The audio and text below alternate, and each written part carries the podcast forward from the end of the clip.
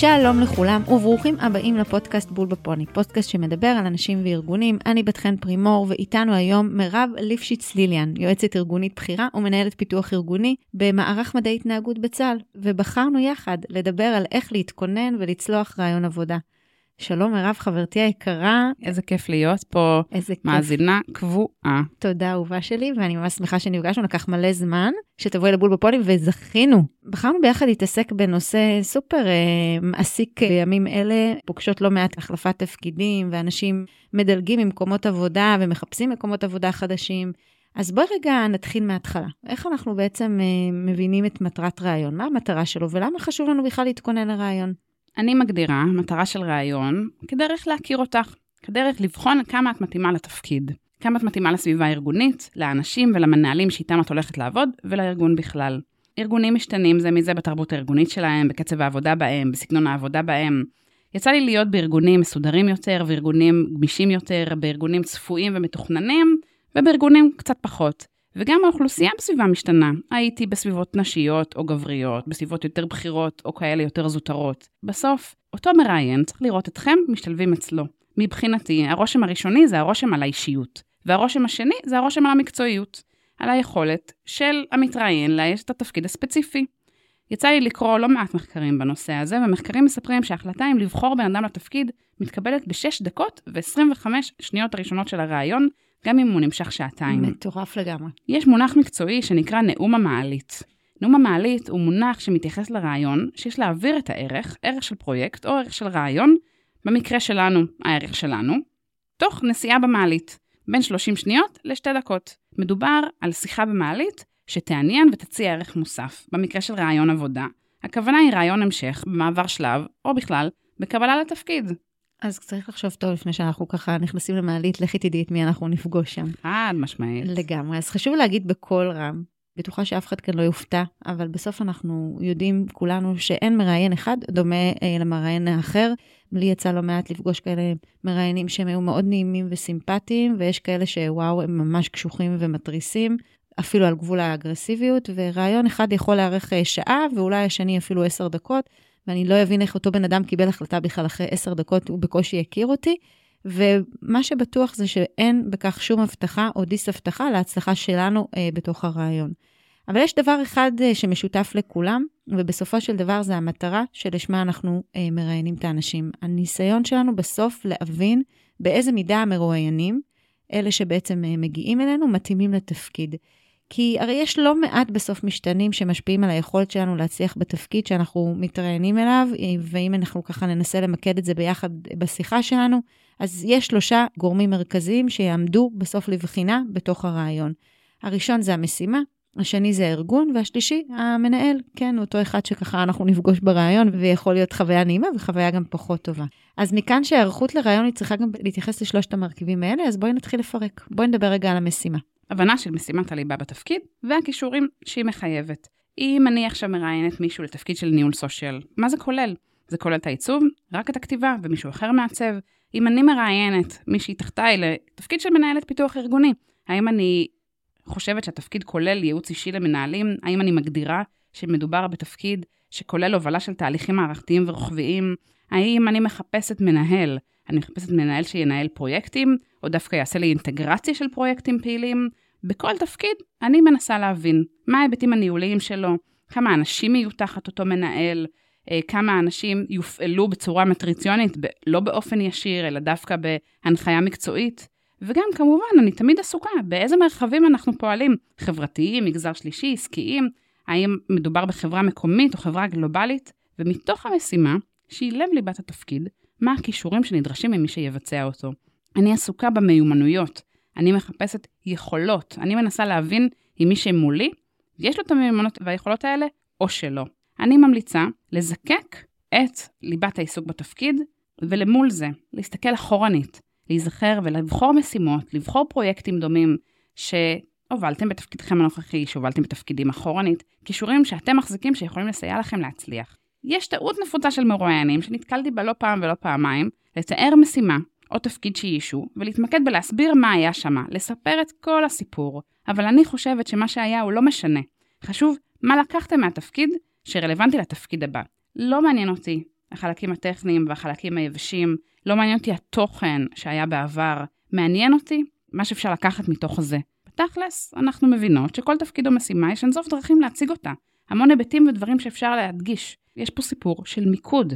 איזה היבט רלוונטי לתפקיד הספציפי העתידי. נכון. כל רעיון צריך להיות מלווה בסיפור מסגרת שתפור פרטנית לתפקיד הספציפי, כמו שלקורות חיים אמורה להיות ורסית בסיס, אבל צריך להתאים את קורות החיים כל פעם מחדש, למול כל תפקיד. אני כל כך מתחברת לזה, כי זה כל כך משמר את האותנטיות בסוף אה, באותה שיחה. כי אם אתה מגיע עם טמפר קבוע כל פעם, אז אתה פשוט אה, נשמע כמו סרט נע, ואין שום צבע, אין שום זיכרון, אין שום דבר. לא סתם בחרת לקרוא לזה שיחה ולא רעיון. ממש. להרגיש בשיחה. נכון. זה גם, אה, אגב, מוריד חרדה, סטרס. לגמרי, שובר את הקרח, חד. משמעית. אז איך היית ממליצה לעשות באמת את המעבר הזה ולספר על עצמך דרך אותם סיפורים? דרך אחת זה לחשוב אחורה על הקריירה, לחשוב על אירועים בולטים, לחשוב על תהליכים מרכזיים, לחשוב על סיפורים יוצאי דופן, ולזקק מתוך הסיפורים חוזקות, כישורים, יכולות או מסרים מרכזיים. כלומר, מהחיים למסרים. והדרך השנייה זה לחשוב קודם כל איזה מסרים אנחנו רוצים להעביר. מה אנחנו מביאים לתפקיד הזה מבחינת היכולות והכישורים שלנו.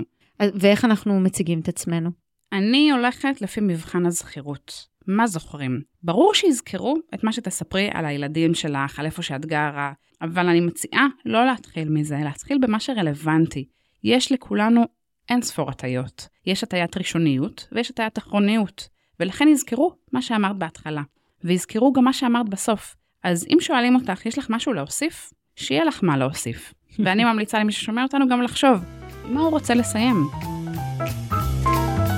דיברנו על המשימה, ואנחנו עוברות על הארגון, אנחנו הולכים בעצם ללמוד על הארגון. הארגון, או-הו-הו-הו, הארגון, הארגון זה לב ליבו אה, של העיסוק, והארגון... בכל זאת, יועצות ארגוניות, מה תכלס, נעשה? אין ברירה, שם אנחנו מתמוגגות, והארגון הוא באמת האנשים שעושים אותו, והוא גם המערכת המורכבת של כל המשתנים וכל הקשרים. וזה, את יודעת, זה נורא מעניין, כי כשאני מסתכלת על ארגון ואני רוצה ללמוד ממנו, אז אני קודם כל חושבת אם אני בכלל רוצה להיות חלק מהארגון הזה, לפני שאני ניגשת אליו, ובכלל בוחנת את הסביבת הפעולה שלו, ומה מעסיק אותו בעת הזאת. אני, אין, אין סיכוי שאני אכנס לרעיון עבודה בלי להבין מה, מה האתגרים המרכזיים שנמצאים באותו זמן בארגון, ומה, במה הוא מאמין, מה אני מאמין שלו, מה הנורמות שלו, מה הערכים שלו, הנהלה שבו, המפקדים שבו, מי הם, איזה סגנון, מי האנשים שמגיעים, אנשים שמתקדמים לתפקידי ליבה, או תפקידים אה, פחות אה, מערכתיים.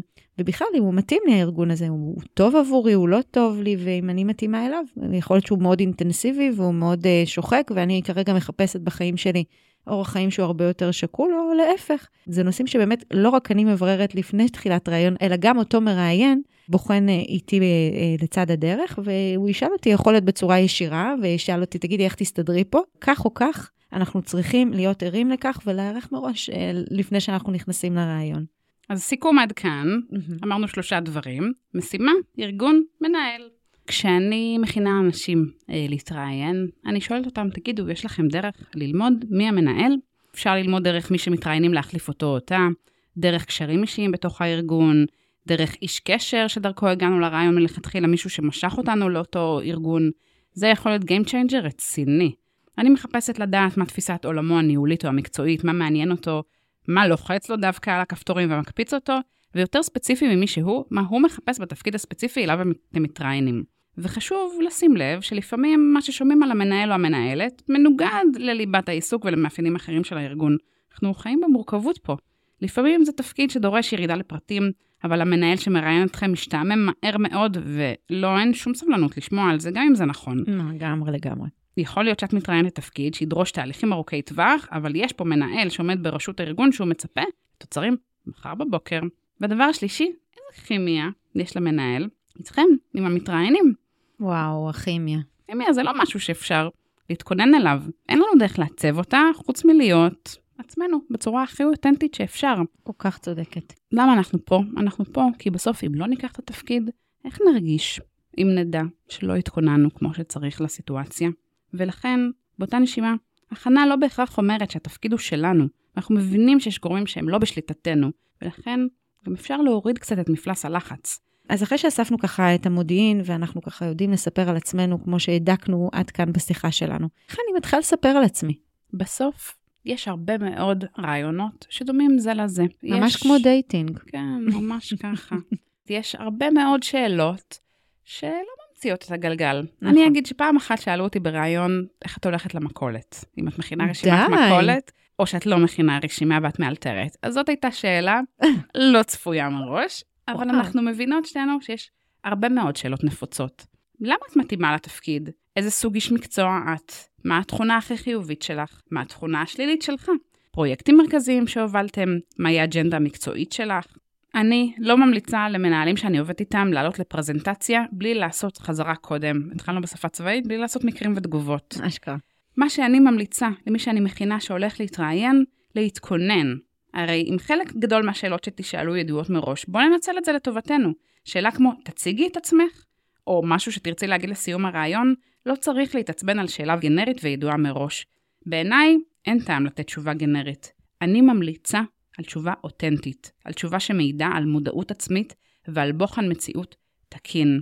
אני כמראיינת לא מחפשת רובוטים, אני מחפשת בני אדם. אני ממליצה להתבונן על החולשות שלנו מזווית מבט אחרת. באיזה אופן היא משרתת אותנו? איזה תהליך עשית? זה הכי חשוב, ממש, התהליך והעבודה שאתה עושה סביב זה שאתה יודע להחזיק את מה שמורכב אצלך, זה בעיניי המפתח הקסמים לעבור את האירוע הזה. וגם צריך רגע להגיד, בכולנו יש מכלול של תכונות. לכל תכונה יש תפקיד אחר במי שאנחנו, ובסיטואציות שונות, תכונה אחת יכולה לשרת אותנו, ובסיטואציה אחרת היא תעכב אותנו. יכול שמשהו שעד עכשיו הייתה חוזקה מטורפת שלנו, כמו ירידה לפרטים, אם את עוברת עכשיו לתפקיד ניהולי, כבר אין זמן שתרדי לכאלה פרטים. וההפך, דווקא תיקחי את המקום של האנשים שתחתייך. וואי, את ממש צודקת, ממש ככה. ובכל מקרה, על הכל אפשר לעבוד ולהתפתח, וזה מה שחשוב להביא לקדמת הבמה. תשימו את עצמכם בנעליים של המראיין. לא מתעניין בתכונה עצמה, אלא איך היא באה לידי ביטוי, אם היא מפריעה או לא מפריעה, ועד כמה היא מפריעה ומתי היא מפריעה, ואיך אתם מתמודדים איתה. ואני אגיד דבר אחרון, זאת הזדמנות להגיד לנשים שמאזינות לנו, לא לנדב במה אתן לא טובות, במידה ולא נשאלתן. זה זמן להרים, תרימו. לעצמכן. נכון, נכון. הצלחות והישגים שיש לכן, הן לא בחסד, וחשוב to own it. אני ממש מסכימה איתך, מירב, ואני רוצה לספר באופן אישי על כל התהליך ככה שתיארת, על איך אני על עצמי בוחר לספר, זה שאני מכינה מסמך, פותחת גוגל טוק, יושבת עליו עם כל השאלות שדיברנו עליהן. בהתחלה הדף סופג את הכל, ואני כותבת אין סוף דברים שעולים לי לראש, ואז לאט לאט אחרי שאני עושה את ההכנה על הארגון, ושאני עושה את ההכנה על אותו איסוף מודיעיני על המנהל, וגם על עצמי, שכבר יש לי אגב את המסמך הזה, ואני כל פעם גם משדרגת אותו בהתאם להתפתחות המקצועית שלי, אני מגיעה הרבה יותר ארוזה, גם לראיון. ברעיונות האחרונים השארתי מסמך על, אה, על השולחן של אותו מנהל שראיין אותי, או מנהלת, ואני חושבת שיש בזה שני דברים. אחד, זה גם מראה על רצינות, ודבר שני, יש בזה משהו שכל מה שהוא לא שאל, הוא קיבל. לטוב ולרע, נכון. הוא, הוא יודע בסוף מה הוא לקח איתו. וזה נשאר איתו. בדיוק. אם אני לוקחת אותנו אחורה להטיות, מהמם. זה משהו שנשאר. נכון, נכון, נכון. ואם אני לוקחת את זה למיקוד שליטה פנימית שדיברנו עליו מקודם, בסוף זה משהו שאת חתומה עליו מקצה לקצה, ואת הבאת, והוא לא תלוי בצד השני בכלל, יקרא או לא יקרא. ממש. אבל את יודעת שאת השארת את זה בחדר. אז אה, לפני שאנחנו ככה מסיימות את השיחה שלנו, בואי רגע נדבר על שפת גוף. תראי, בסוף מרבית התנועות שלנו נעשות לא מבחירה מודעת, אבל דווקא בגלל זה הם מלמדים הרבה את מי שצופה בנו על מה שמתחולל בנפש פנימה. אני ממליצה לגשת לכיסא, לא להניח חפצים כמו טלפון נייד, משקפיים, מפתחות על שולחן המראיין, להסיר משקפי שמש, לשבת בצורה זקופה, לא להישען ברישול על משענת הכיסא, לשמור על קשר עין עם המראיין, לחייך, לשדר ביטחון ונינוחות. לא לנדוד עם המבט בחדר ועל התקרה, זה עלול לשדר חוסר אכפתיות או חוסר ביטחון. וגם חשוב, להקשיב למראיין. זה לא נאום, צריך להיזהר לא להידרדר לנאומים. ואם את מגיעה מאוד מאוד מתרגשת, מומלץ להירגע, לנשום עמוק, להתרכז, להחזיר לעצמך את העשתונות לפני שאת פותחת את הדלת. אגב, גם זה בסדר להגיד שאתה מתרגש. ברור. זה ממש סבבה. זה הופך אותנו לאנושיים, הכל לגמרי. בסדר. אפרופו אותנטיות שדיברנו עליה. אני ממליצה להפגין התלהבות. לפני הכניסה לראיון, לחשוב איזה חלקים בתפקיד כן הייתי רוצה. למה אני בכל זאת פה? אני חושבת, אנשים מחפשים לקבל לתפקיד אנשים עם ברק בעיניים, עם התלהבות. זה האנרגיה המתפרצת הזאת שככה מייצרת את ה vibe והכימיה, ובסוף ככה, אולי הוא לא יודע, הוא לא יודע להגיד מה הוא אהב, אבל זה התשוקה הזאת והאנרגיות האלה. נכון, נכון, אני ממש נכון. מתחברת, וגם אגב, אני גיליתי שזה שובר כל בן אדם, גם האלה עם הפנים הכי חתומות, הם בסוף יוצאים מהראיון ואומרים, וואו, מה היה פה? כאילו, ממש ככה. אז אני חושבת שלצד כל מה שתיארת כאן, וזה סופר סופר חשוב, אסור לנו לשכוח שאנחנו חייבים לדעת להקשיב. כי אם אנחנו נדע להקשיב טוב יותר לשאלות של המראיין ולהשיב לו לעניין, הוא גם רואה את היכולת שלנו להיות הרבה יותר מדויקים וענייניים, וגם את הדרך שבה אנחנו גם מתמודדים עם מצבים, וואלה. אגב, גם במצבים אנחנו לא מספיק בטוחים שהתשובה שלנו היא נכונה או תואמת, או שאנחנו סבורים שמי שעומד מולנו באמת רוצה לשמוע את אותו דבר. פשוט להיות אנחנו. ככל שהשיחה היא יותר נעימה באווירה שלה והיא אווירה חיובית יותר, היא תותיר בסוף רושם חיובי. אי אפשר לזייף תקשורת שהיא חיובית או אנרגיה שהיא חיובית. אה, צריך ככה גם לצד האותנטיות להיזהר מפתיחות יתר מדי וגם לא לחצות גבולות מול המראיין. זה יכול להיות מאוד מבלבל. נכון. אם אני בסוף מסכמת את הכל, אז העצה הבסיסית שלי, ואגב, החשובה מכולן, נכונה לכל דבר בחיים שלנו, זה להיות אופטימיים. ולשמור על פרופורציות, כי האנרגיה שאנחנו באמת משדרים אותה היא חשובה לא פחות מן המילים שאנחנו אומרים אותן, ובסוף מחשבה מייצרת מציאות, לא ככה? כן. וואי, מירב, איזה שיחת רעיון נהדרת הייתה לנו פה. מה זה נהניתי, ואנחנו נמצאות ממש אה, לקראת סיום, ושלוש תובנות ככה שאנחנו אורזות, וחשוב לך שיקחו מהפרק שלנו. אז זה שלוש תובנות בול בפוני, אני מתרגשת. אז הראשונה היא שאין העתק הדבק. כל אחד צריך להתכונן על החלקים ברעיון שמאתגרים במיוחד עבורו. יצא לי לעבוד פעם אחת עם מישהו שיש לו נטייה לשתף ולספר יותר על המידה, ודווקא הסיפור פה היה לעבוד על ויסות ושליטה עצמית כדי לא להתפשט ברעיון. יצא לי פעם אחת להכין מישהי שמאוד קשה לה לספר על הצלחות. מרגישה שזה גאוותני והייתה צריכה להתאמן דווקא על זה. כל אחד ואחת צריכים לעשות הכנה לרעיון באופן שמתאים להם. לחלק זה לבד, לאחרים זה בשיח. מישהו יצטרך סימולציה מקדימה, ממש להתנסות בריאיון, ומישהו אחר, פרי סטייל, יכול להתכונן בזמן נסיעה באוטו. בסוף, זה עניין של כל אחד ומה שמתאים לו. ביחס לתובנה השנייה שלי, אין תשובות בית ספר. לפעמים יש לא נכון, לפעמים יש דברים שעדיף לא להגיד, אבל בתוך מה שנכון יש המון אפשרויות. אני ממליצה להביא את עצמנו, להביא את היכולות האמיתיות, את האמונות, את כל המכלול של מי שאתם ואתן. בסופו של דבר, כשאני פוגשת מישהו, אני שואלת אותו, אתה באמת רוצה להגיע לתפקיד הזה? אתה באמת רוצה להגיע לתפקיד שמתאים לך, ולארגון שמתאים לך ושתרגיש בו בבית? זה בסוף מה שאנחנו רוצים. החוכמה זה לא להתקבל לתפקיד, החוכמה זה היום שלמחרת, זה גם להצליח ממש, בתפקיד הזה. ממש ככה. ושלישי ואחרון, אותנטיות. להיות אמיתי ולבוא טבעי. רעיון טוב, אמרנו את זה כבר, רעיון שמרגיש כמו שיחה. וככה אני מכינה אנשים לרעיון לגרום לצד השני לרצות להמשיך לדבר, לזרוק קצות חוט להמשך, לשים אושר בחדר, בעין, לזרוע זרעים, לדמיין שאחר כך תהיה שיחה עתידית על כוס קפה, ולא כחלק מהרעיון, ולכן תהיי את ותהיה אתה. זה לא מנוגד. ולכן, עצת הסיכום שלי היא להיות אתם. אתם במבחן, אתם במיטבכם, אתם הכי טובים שאתם יכולים להיות, אתם. אין לי מה להוסיף עוד, מירב. תודה רבה רבה רבה על שיחה מלמדת, ובכלל זמן מיוחד איתך. בשמחה רבה. אהובה. כיף שהזמנת, והיה כיף מאוד לבוא. תודה, מותק. ביי, להתראות.